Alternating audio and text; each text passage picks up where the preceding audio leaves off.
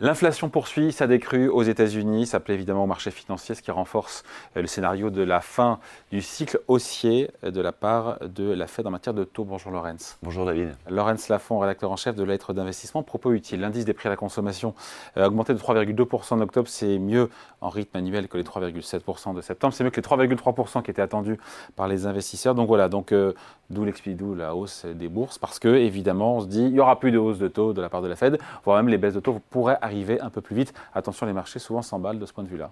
Oui, la preuve. Euh, bah oui, il y, a eu, il y, a eu, ce chiffre, euh, on revient quasiment euh, un plus bas de deux ans, et même deux ans, c'est ça, sur quand on extrait les, éléments les plus volatiles, énergie, alimentation.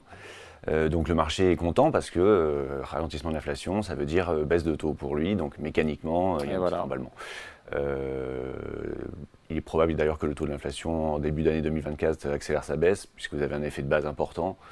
Et euh, visiblement sur le logement, les loyers continuent de, baisser maintenant aux États-Unis. Ça a bien un, certain temps à se répercuter. Donc vous allez encore avoir euh, de bonnes surprises sur mm. l'inflation. Je ne sais pas si on va s'emballer à chaque fois comme ça. Mais euh, voilà, c'est effectivement la réaction. C'est elle est d'autant plus forte que récemment, les, banquiers centraux et notamment. Bah oui, on a eu, et on l'a largement commenté ici, en disant qu'on euh, a eu une espèce de discours plus agressif, Jérôme Powell euh, en tête, sur l'idée que voilà, euh, encore une nouvelle hausse de taux était possible si l'inflation n'allait pas plus vite. si, Nécessaire, si nécessaire, il se tenait prêt à intervenir. Vous avez eu même d'autres membres qui ont dit qu'il ne faut, faut, pas s'attendre à une baisse à court terme ou on reste vigilant. Enfin voilà, plutôt, plutôt assez, assez on va dire, faucon. Euh, et donc, vous avez, comme vous avez un bon chiffre d'inflation hier, vous avez une sorte d'écart qui fait que le marché réagit très positivement. Parce qu'il à tort ou à raison Moi, je pense que la réaction, l'anticipation des baisses de taux, euh, elle, est, elle, est, elle, est, fondée. Euh, parce que vous avez aujourd'hui un fort ralentissement de l'inflation, effectivement, mais vous avez également une économie qui ralentit. Et d'ailleurs, je pense que la désinflation, c'est surtout l'économie qui ralentit parce que les hausses de taux. Enfin, 5% de croissance au, troisième trimestre aux États-Unis. Hein. Ouais, bah, on va, on va voir la suite, mais quand vous écoutez par exemple les entreprises, euh, c'est un peu plus concret que les chiffres de la croissance euh, du PIB. Euh, vous avez des entreprises qui vous parlent de weak demand, donc de faible demande. C'est le terme qui a été très utilisé pendant la, les publications du troisième trimestre, et ça n'avait pas été aussi utilisé depuis 2000, ah, plus de 20 ans. donc il y a quand même un phénomène de demande qui s'affaiblit. Euh, donc euh, on peut parler d'amélioration des chaînes d'approvisionnement, etc., qui, permettent d'assouplir l'inflation, mais il y a quand même un problème de demande. Euh, vous avez des taux aujourd'hui qui étaient jusque-là encore négatifs, des taux réels négatifs, vous savez qu'on prend les, taux du obligataire moins l'inflation. on est aujourd'hui avec des taux positifs de 2%, donc c'est vraiment restrictif. Ça n'est pas arrivé depuis 2007.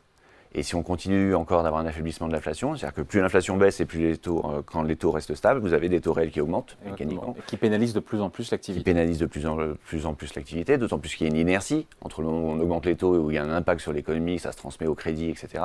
Donc en fait, les banques centrales Fed en tête devra piloter euh, ce reflux d'inflation ben, oui, oui, avec un ajustement à la baisse, à la marge de ces taux d'intérêt. Exactement. Euh, après, euh, tout dépend de l'ampleur, euh, l'ampleur que va prendre le ralentissement et du temps qu'ils mettent à réagir. Mais... Comment on s'y prépare? Parce que c'est aussi le sujet, parce que la partie marché, on l'a beaucoup commenté ici, et c'est toujours un plaisir de commenter aussi ensemble, mais comment on s'y prépare pour, encore une fois, pour les investisseurs?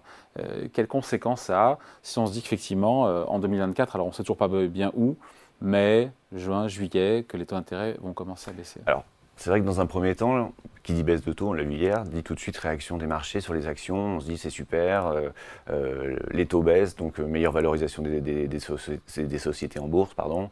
Il y, a un attrait des actions à court terme. Maintenant, à moyen terme, c'est un peu plus compliqué. Euh, parce que comme je vous le disais, si jamais le ralentissement euh, prend, prend, de l'ampleur, vous avez euh, une baisse des bénéfices des entreprises. Et s'il y a une baisse des bénéfices des entreprises avec des taux même qui baissent, vous avez une hausse des... Qu'est-ce qui l'emporte La baisse des taux ou la baisse, bah, moi, je pense que la, baisse des prévisions Moi, je pense que ce qui compte à la fin, c'est le bénéfice des entreprises plutôt que juste les taux. Et donc... ça dépend de l'humeur des marchés. Hein.